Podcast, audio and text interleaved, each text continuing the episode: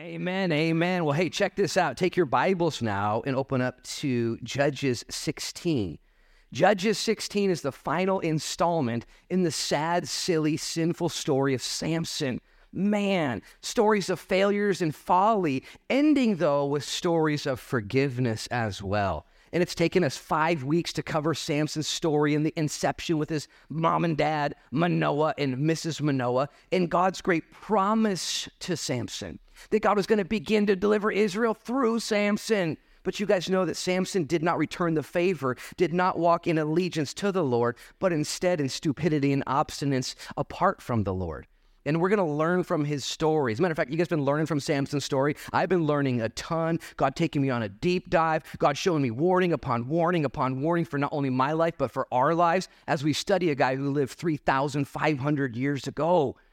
And I'll tell you what, it can be a little bit troubling at times. Matter of fact, a couple weeks ago, last week, I met a guy on the property. He drove a dump truck up there, and when he saw me, he jumped out of the dump truck. He said, Aren't you that pastor from that church? I said, No, you got the wrong guy, you know.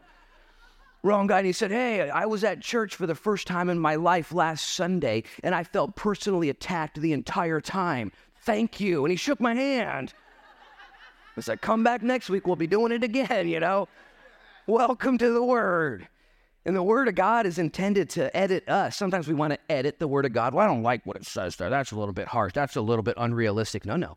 God looks at you and says, You need to be edited. You need to adjust. You need to give your life unto my directions and unto my light and unto my lamp. As we're studying the life of Samson, man, he blows it left and right. Everything he does is wrong except in verse 25, or actually verse 20 of chapter 15. That's the last part we just read. Let's read it together quickly. It says, And he judged Israel 20 years in the days of the Philistines. Doesn't give much commentary or content, but we know he was a judge and had some good days until he started following his worldly passions, his fleshly impulses. Now, every one of us have worldly passions and fleshly impulses. Every one of us have a couple demons that have been assigned to us our entire life. Every one of us have battles and chinks in our armor, all kinds of things that happen to us when we were raised a certain way, and all kinds of things that we've grabbed along the way off the conveyor belt of sin and worldly things. And each one of us have something to learn today as we study Samson's life. And I would hope that you would do that. Lean in. The Bible says in multiple places that the Old Testament was written for our learning for our comfort, for our admonition, and for our hope. So that way we don't get all banged up or screwed up or lost along the way. And let me just remind you there are two people that have intentions and purpose for your life. Number one is God. God has purposes for your life. He has intentions for your life, just like he told Sammy Boy, I got some stuff I want to do. I got some stuff I want to see in your life. God has purposes and intentions for your life, but there's another person who does as well, and it's not God, it's the devil. The devil has a plan for your life. Did you know that? We see this multiple times in Scripture. The devil has given assignments to you and given demons over for you to plague you and to walk with you all the days of your life. We see this in the Scriptures. And I would just encourage you to buckle down, to humble yourself, and to pray every single day Lord, don't let the enemy have his way in my life. Lord, may you have your way in my life, body, mind, spirit. Make room for the Lord. Starve the enemy, starve the flesh, starve the devil. Every day is a new fight. Every day is the same pattern. Resist the devil and he'll flee from you. Draw near to the Lord and he'll draw near to you. James chapter 4, verses 7 through 10. It goes on to say, after you've resisted the devil and drawn near to the Lord, to repent, you double minded sinners. To repent, to weep and wail and moan to find yourself in a position in a place of brokenness. And the Lord will rebuild you up. We're going to see Samson finally get to that, but not before he loses everything. And God wants us to learn. I remember when I was in my wayward days in 1997 and 1998 and the beginning of 1999. I was in Ashland, Oregon, and I lost my mind, went cuckoo for Cocoa Puffs, and became wayward and worldly. My parents were here in Newport still. And they grabbed a, another couple and they began to pray fervently for their son, their backslidden, Egypt ridden son. And they began to pray a specific prayer Lord, don't let Satan have his way with our boy. And I believe it, that prayer was answered. That Satan desired to take me not just down a sad, silly, sinful path, but Satan desired to kill me. Satan desired to take me out. But God stopped the devil in his tracks, redeemed what he had done in my life. And that's my prayer for each and every one of us here that have a pulse you still have a purpose. You might be caught up in something. You might have all kinds of issues that you're dealing with right now. But if you have a pulse, today can be the day where you're purified, you're made new, and you course correct and say, Lord, I don't want to do this anymore. Satan has a desire for my life, and I want God's desire for my life. And there'll be a change and a shift immediately. Look at verse 1 of chapter 16. We're going to study all 31 verses. There's no third service, so I can go as long as I want. Ushers, can you shut the door? And the lock it. He's leading now for 20 years. But look at verse 1 of chapter 16, the final installment. Now Samson went to Gaza and he saw a harlot there and he went into her. And when the Gazites were told, Samson has come here, they surrounded the place and lay wait for him all night at the gate of the city. And they were quiet all night, saying, In the morning when it is daylight, we will kill him. Just right to the good stuff he goes off his path and finds himself being surrounded, found out, and now there's been a death sentence commanded upon his life. And we can learn so many obvious and valuable lessons here. The first thing is why in the world is Samson going to Gaza? This is Philistine country. There would be no reason for him to go here. As a matter of fact, Gaza in those days, just like today, was a Mediterranean coastal community. And this would have been a place of partying and immorality. This would have been like Daytona Beach during spring break for a freshman. I'm just going to go to the beach and see what happens. And he goes this way. It'd be like going to Tijuana or some nefarious place. And do you think he was shocked when he saw a harlot there? I didn't know that harlots here. Crazy. No. He knew what he was doing. He went 40 miles off his beaten path and he found himself where he shouldn't have been doing what he should have never done. Now, it's a pretty extreme story, but this is how it is for all of us in our sinful tendencies. Nobody takes one big step to Gaza, it's a bunch of little steps that lead us to Gaza. You can't just get there with one big step.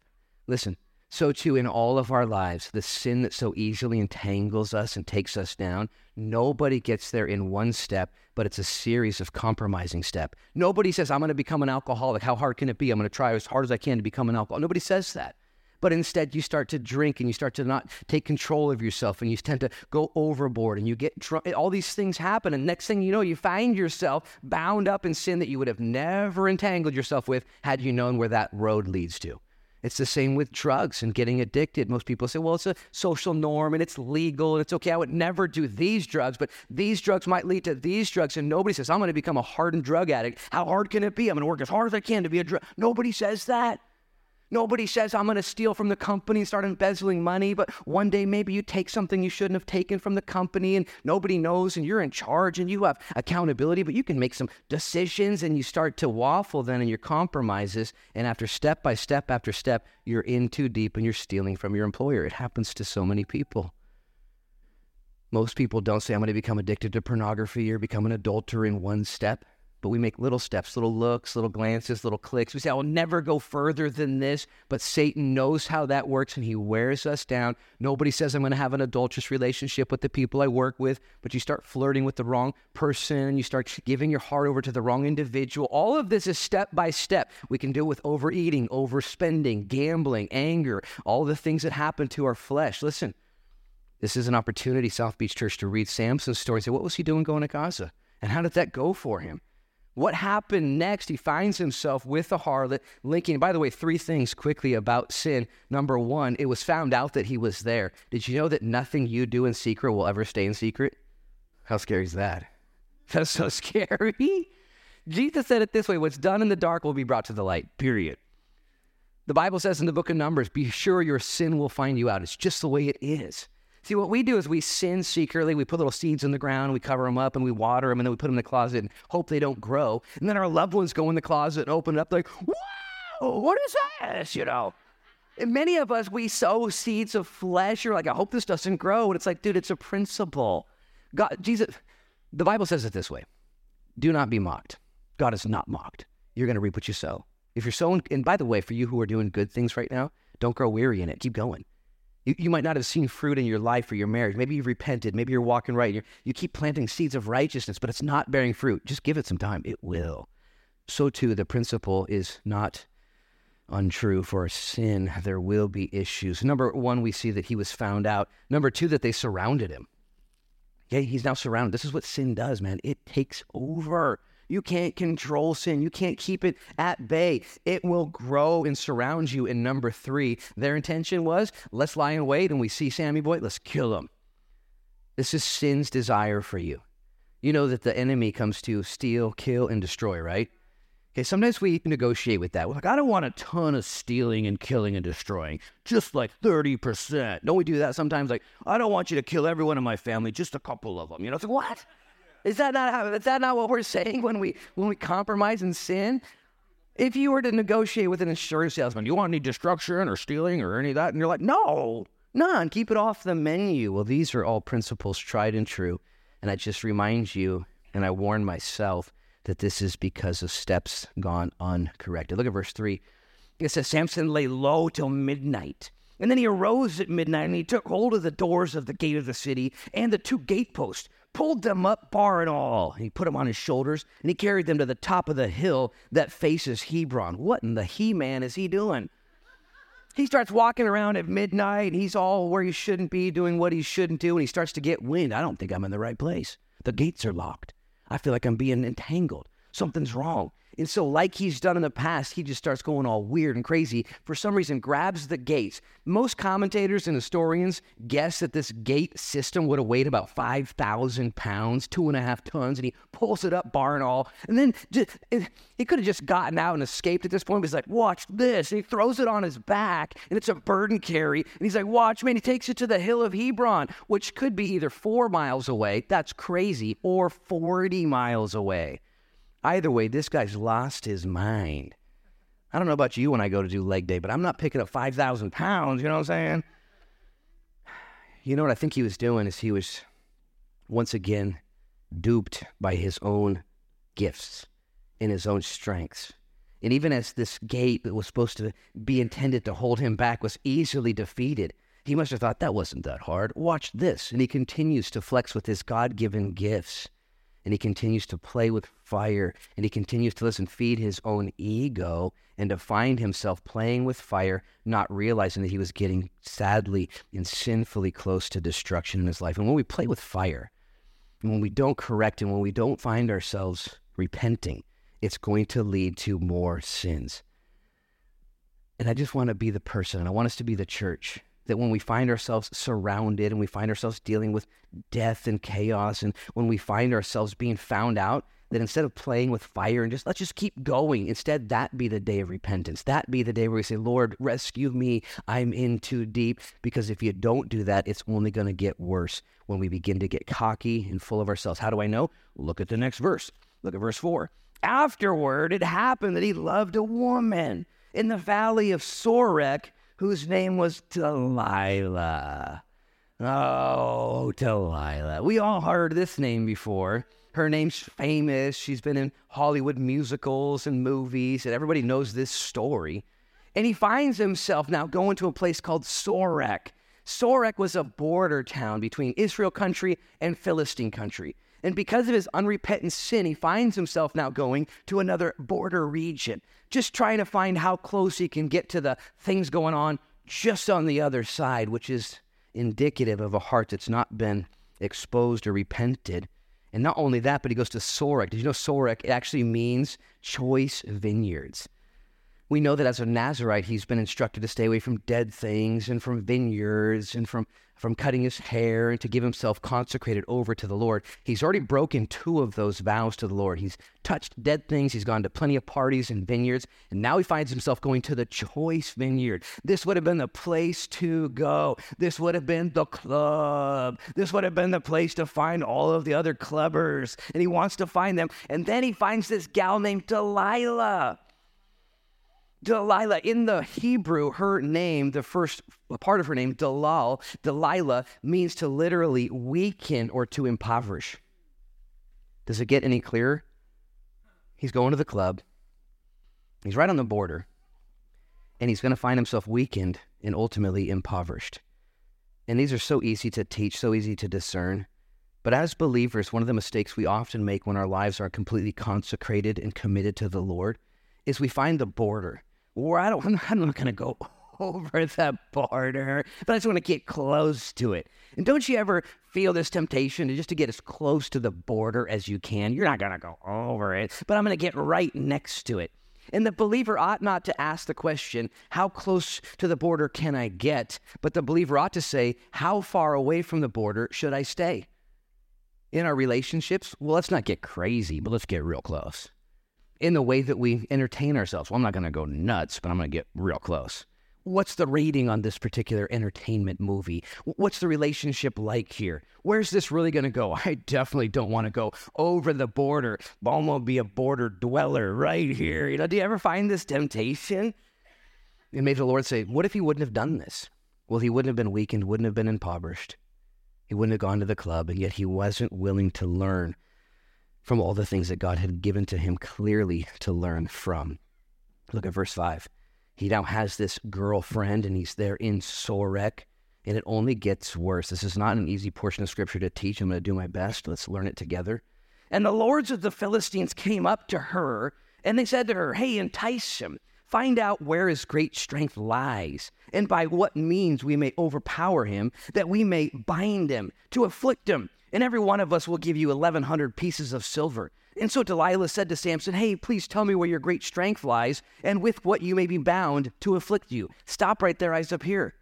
If a couple ever needed counseling, it's this one. You know what I'm saying? Is this not a toxic relationship? These guys come to her like, hey, Delilah, entice him. Find out how we may bind him so we can afflict him. We'll pay you $1,100. You actually don't love him at all. You just love the lifestyle you're living. We'll buy out your love. All she wanted was the money. She goes immediately to poor Sammy boy and says, Hey, I was curious. Where does your strength come from? And if I ever wanted to bind you and afflict you, how would that look? Just curious. This is right when you're supposed to, break up with this person, okay? This is when you're supposed to call for the Uber. I gotta go. I'm in too deep. This is not okay. Samson, though, has at this point, listen, been deceived. He can't see it. the craziest thing about self deception is you don't know you're self deceived. How would you know you're self deceived if yourself has been deceived? It's crazy. And let's just let that settle in because every single one of you are self deceived somewhere right now. To say you're not self deceived proves that you're actually self deceived. To say, I wonder if I'm self deceived. I wonder if there's something in my life that I don't see exactly the way the Lord. I wonder if I've bitten on the bait. I wonder if I've gone too far, if I've crossed over the border. That's a good place to dwell, not in stinking thinking or introspective witch hunts, but to say, Lord, am I self deceived? Am I prideful? Am I lustful? Do I have things that need to be brought into accountability, Lord? And the Lord will show you, He'll convict you, and then He'll also help you. Samson wasn't asking any of these questions. He's hanging out with the wrong crowd that wants to do him in. And it almost seems made up. Like, is this a script from a movie? How could this even happen, this conversation? And Delilah, she's exposed here. She doesn't love him at all. She just loves the money, which, by the way, you need to count this as truth. Any sin you get tempted into, entertaining, any lifestyle choice you say, well, this is good for me, anything that's wanton or rebellious or forbidden from the Lord, from His point of view, and you kind of negotiate and rationalize, well, it's probably, it's not okay. Sin and rebellion in Satan's ways never have your best interest in mind. Never once, never, never, never, ever. It's only to steal, kill, and to destroy every single time. This will help you in your battle of the mind. This will help you in your resistance to rebellion. This will help you in your resistance to sin and temptation that looks luring and enticing and interesting. To know, no, that is going to rip me off. And there's nothing I'm going to gain from this relationship, from this experience, and from this thing. And then to fight that battle by resisting the enemy, and he'll flee from you, draw near to the Lord. Samson doesn't do that. He doesn't see his girlfriend in her attempts at taking his life down. She also being swayed by the people around her. You've heard it said before, I'll say it again.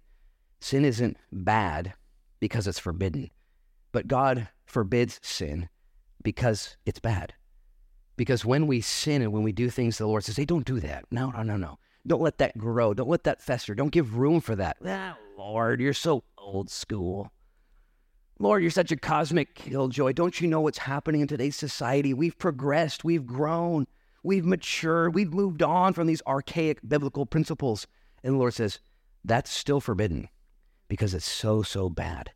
It will kill you. It will destroy. It will hurt you every single time. And when you know this cognitively, when you decide to believe this, oh man, it will help your resistance. It will help your fight. Not that you fight in a self righteousness, but in a position of humility, saying, Thy will be done on earth as it is in heaven. Lord, you give me this day my daily bread. Lord, you lead me into not into temptation, Lord, give me exactly what I need. Well, all of this is going on, and Samson is uh, failing miserably. Look at his answer, verse 7.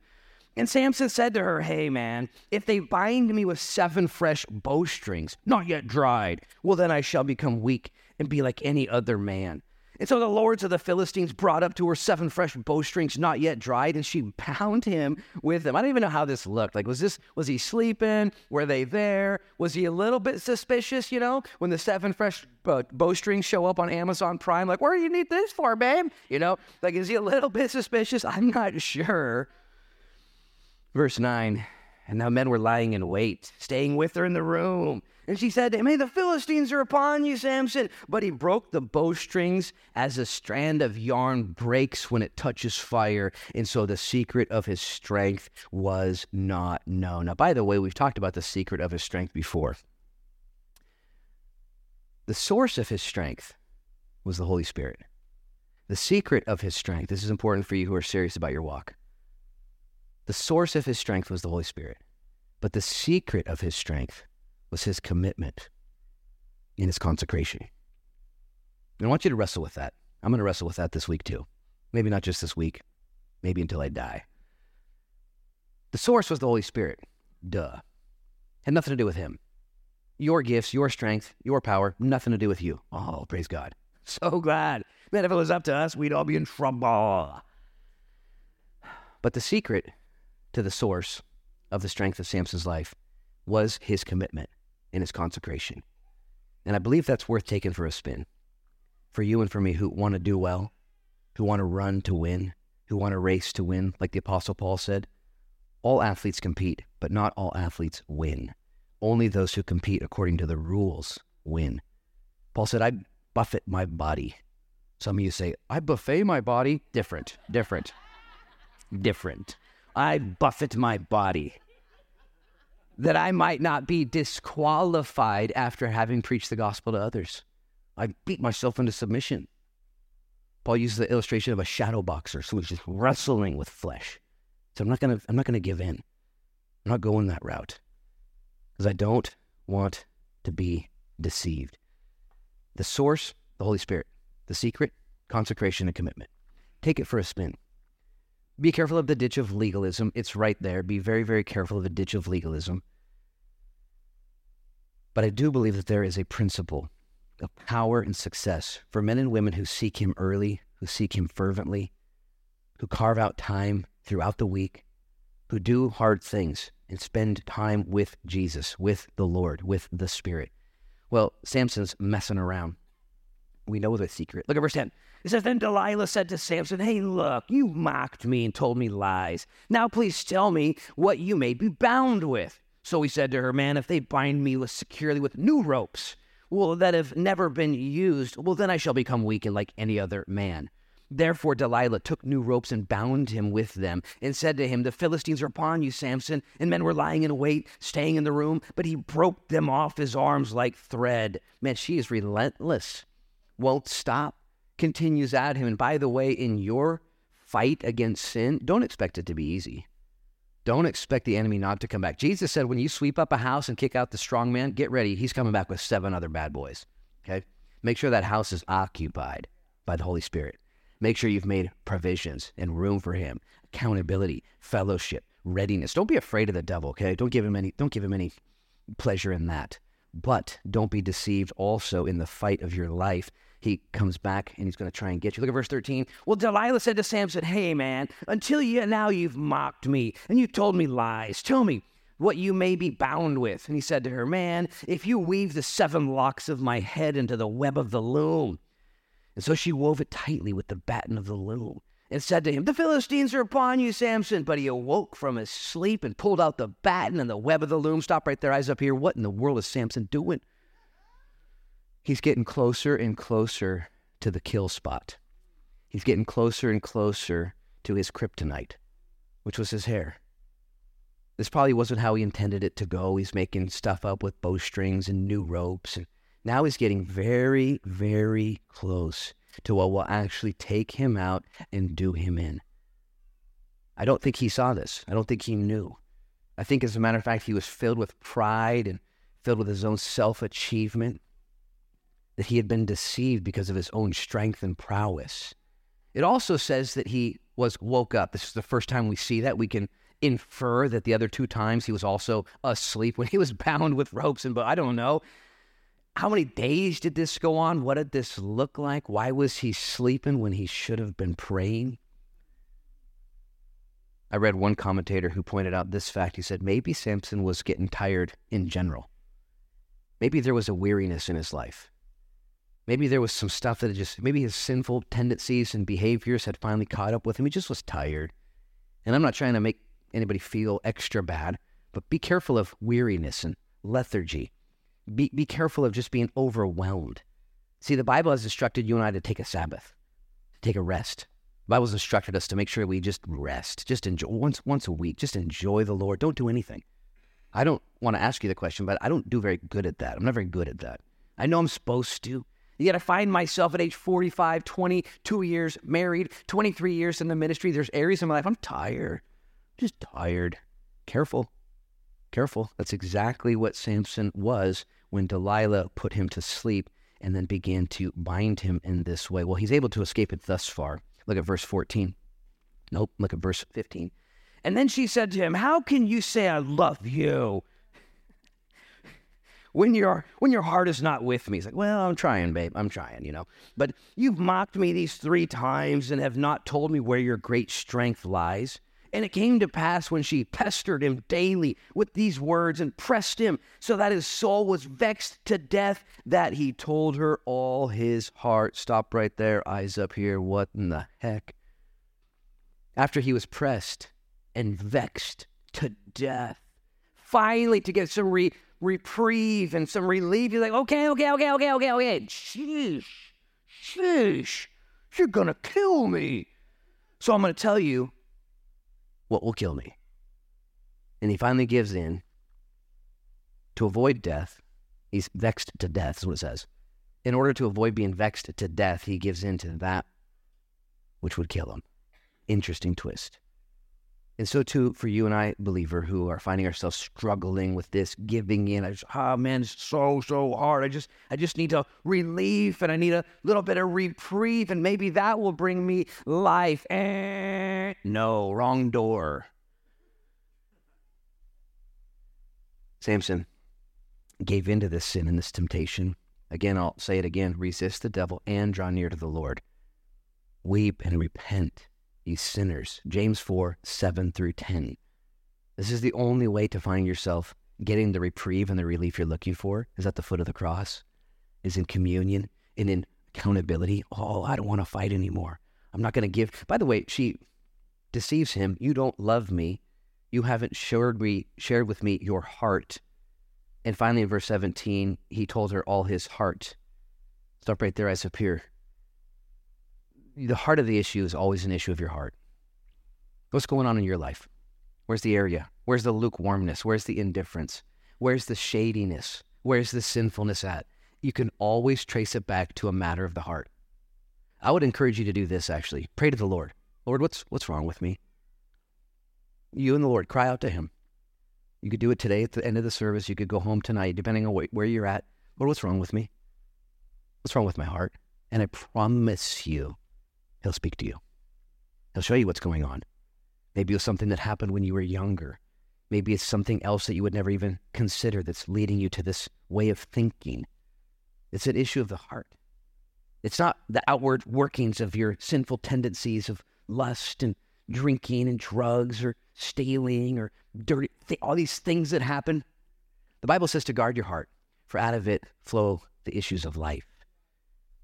The heart's interesting, isn't it? My dad just had heart surgery on Friday. The heart's an interesting organ, but the heart is the seat of our soul. And the Bible actually says that you can't trust your own heart. Did you know that? It also says you can't change your own heart. Let me tell you good news though. You can't change your heart, but you can change your mind. And if you change your mind, God will change your heart. If you repent in the way you think, Lord, I don't want to do that. Lord, I want to be different. Lord, can you change my heart? Oh, yeah. I'm the heart surgeon. I'm the heart master. You can't change your heart, but you can change your mind. God won't change your mind, but He can change your heart. You and only you have the capacity to change your mind. And your mind is renewed by the washing of the water of the Word. And when you find yourself saying, Lord, what do you think? What do you say, Lord? And you bring your mind into subjection to the Lord, and then the Lord brings healing to your heart. Oh, happy day that is. Lord, change our hearts. You know, the Lord is pleased with that prayer. Sometimes we get all freaked out about the way things are going in our life. Lord, change my spouse and change these actions and change these tendencies. And Lord's like, those are all symptoms. I will change those, but it's not, those are symptoms. And how how painful this relationship that's happening between Delilah and Samson. Because you know what he's about to do? He's going to open up his heart to the wrong person. Look what he does, verse 17. And then he told her all his heart. And he said to her, hmm. No razor has ever come upon my head, for I have been a Nazarite to God from my mother's womb. If I am shaven, then my strength will leave me, and I shall become weak and be like any other man. Whoa. Samson finally broke down, but he's in the wrong place. He's not at the foot of the cross with his Savior, with his God, with his Creator. He's behind enemy lines. He's crossed over the border and he's about to be weakened and. Well, when Delilah saw that he had told her all his heart, she sent and called for the lords of the Philistines, saying, Hey, come up once more, for he has told me all his heart. And so the lords of the Philistines, they came up to her and brought her the money in their hand. Oh, wicked deeds. Verse 19. And then she lulled him to sleep on her knees, called for a man, and had his locks of his head shaved, and had him shave off the seven locks of his head. Then she began to torment him, and his strength left him. Stop right there, eyes up here. Holy smokes. Hopefully you can see this scene. It's so sad, so weird. He's sleeping on her knees when he should have been praying on his knees.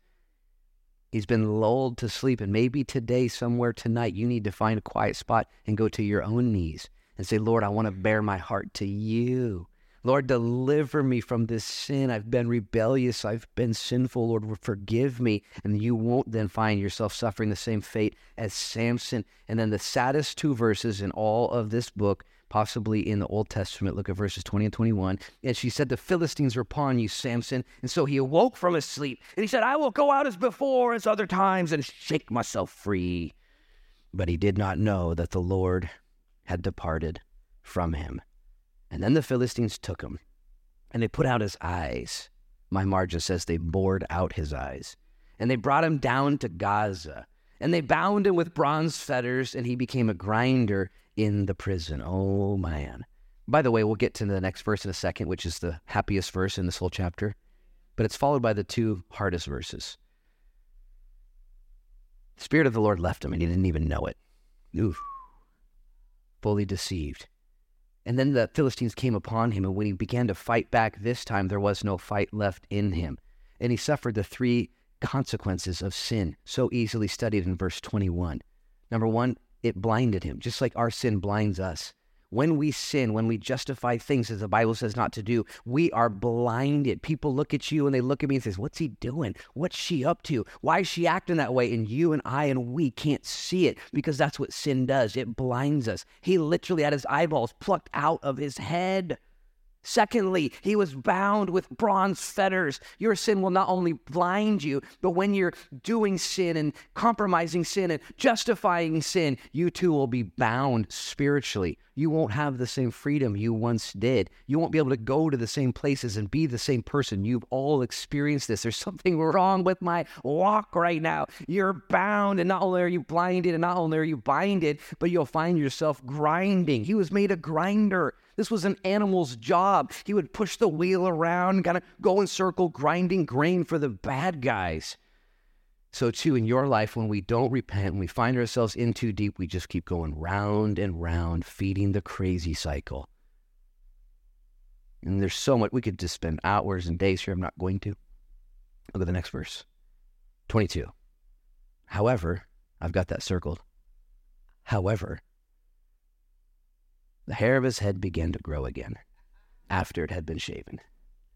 Now, if I were in charge of the Philistine, you know, grinding stable, I would have positioned a supercuts right there. You know what I'm saying? Supercuts, always open. Just walk right in. Just give him a shave every single. You know what I'm saying? His hair began to grow back. I don't know how long. Have you ever seen how fast your hair grows back? Okay, when you shave your head, now those of you who are bald, just use your imagination. Just go with me, you know. You guys know that when you're when you shave your head, it grows back. When you shave your hair on your it grows back. It grows back a couple different ways. It grows back eventually. It also grows back slowly.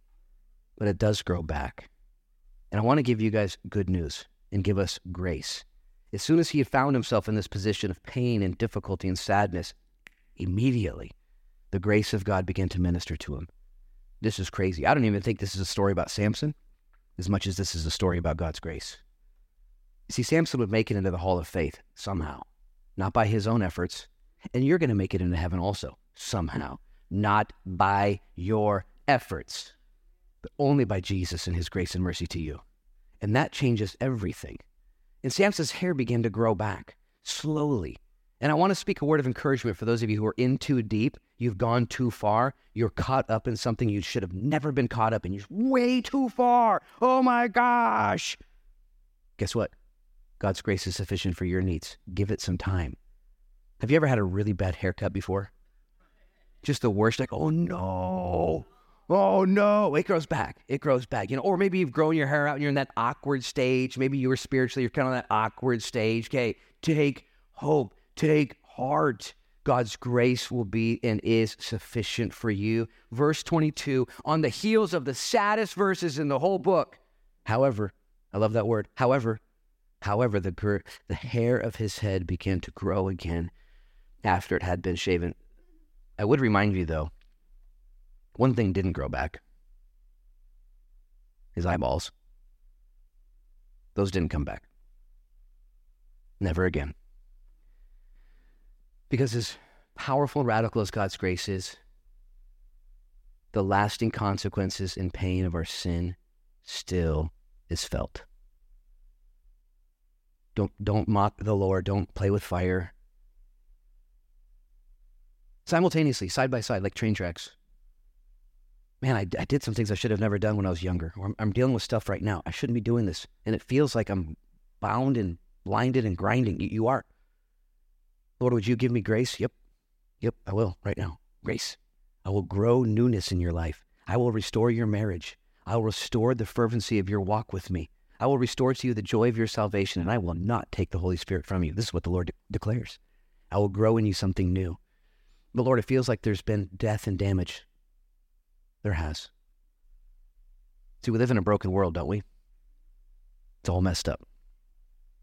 And yet, as we find ourselves walking in God's grace, we can be what's known as wounded healers. How did that marriage go for you? Oh, man. Fell apart. Are you healed yet? Have you been forgiven? Have you been delivered? Have you been restored? Has it grown back yet? Trust the Lord that He can even restore the years that the locusts have eaten. But we see Samson here. I'm going to read the rest of the story. I know we've gone long, but you guys can handle it. Forgive me. Sunday school workers, forgive me as well. Let's finish the story. Verse 23 says Now the Lord of the Philistines gathered together to offer a great sacrifice to Dagon their God and to rejoice. And they said, Our God has delivered into our hands Samson, our enemy. And when the people saw him, they praised their false God and they said, Our God has delivered into our hands the enemy, the destroyer of our land, the one who multiplied our dead. Oh, man one of the main reasons, one of the also reasons why we need to abstain from sin and rebellion and carnality as believers is because when we fall, when ministries crumble, it gives Gentiles and non believers too much to celebrate about. There's been so many, even in today's modern age, Christians and pastors and ministers that have fallen, and the rest of the non believing world has a heyday, and headlines are printed and songs are written. Ugh. Look at verse 25. So it happened when their hearts were merry that they called for Samson that they may perform for us. And so they called for Samson from the prison, and he performed for them. And they stationed him between the pillars. And then Samson said to the lad who held him by the hand, Hey, Let me feel the pillars which support the temple so that I can lean on them. And now the temple was full of men and women, and all the lords of the Philistines were there, about 3,000 men and women on the roof watching while Samson performed. Verse 28. Then Samson called to the Lord. Stop right there, Ezapir. Did you know that while Samson was grinding, while he was grinding the grain, walking in blindness, all bound up, his heart was changing? Every day around that circle, he was crying out to the Lord, Lord, I'm so sorry. Oh, Lord, what have I done? Oh, Lord, where am I? L- literally, where am I?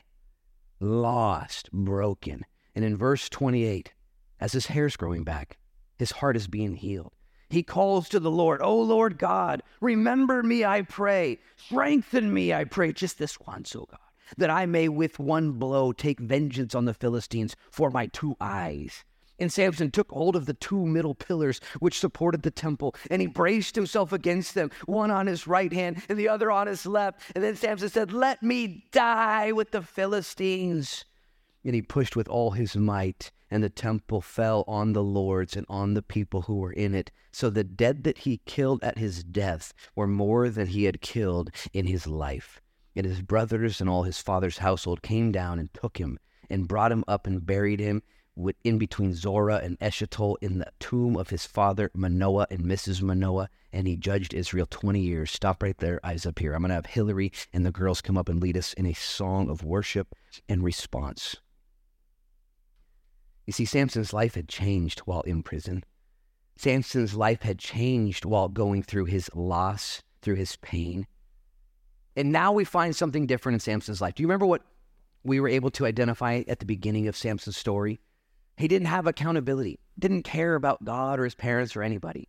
He didn't have devotion. He was dedicated, but he didn't have a relationship with God devotionally. And he also didn't have any care or protection for purity to match his power. But now at the end of his life, what do we see? We see Samson is accountable finally.